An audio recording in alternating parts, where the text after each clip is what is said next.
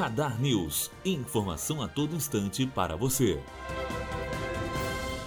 vulnerabilidade, perda da autonomia, exposição. Essas e outras palavras talvez consigam representar como a mulher se sente ao sofrer qualquer tipo de assédio no ambiente de trabalho jornalístico, principalmente diante das câmeras. A repórter Aline Nastari, que passou por um caso de assédio em 2017 durante uma cobertura de um jogo do Vasco da Gama em São Januário, compartilhou os momentos de tensão. Eu me lembro muito assim que a minha a minha sensação, eu lembro que eu falei isso na hora, era de impotência e o que eu pensava era: se existe uma pessoa capaz de fazer o que ele fez com a câmera ligada na frente da TV, o que, que ele não é capaz de fazer sem imagem, né? Sem alguém filmando, assim.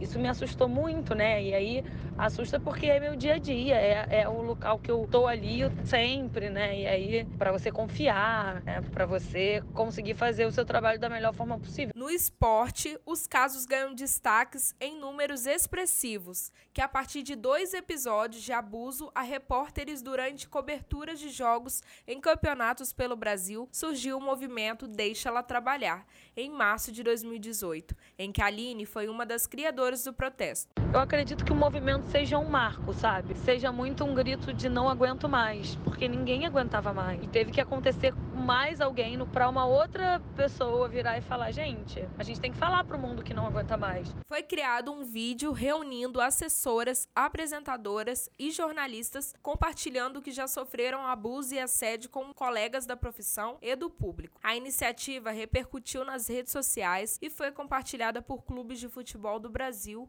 e citada por jogadores durante coletivas de imprensa. De acordo com uma reportagem publicada no site da Abrage, a diretora Gabriela Moreira diz que está encarregada de tornar o ato uma questão jurídica, como nos casos de racismo. Dois pontos, abre aspas.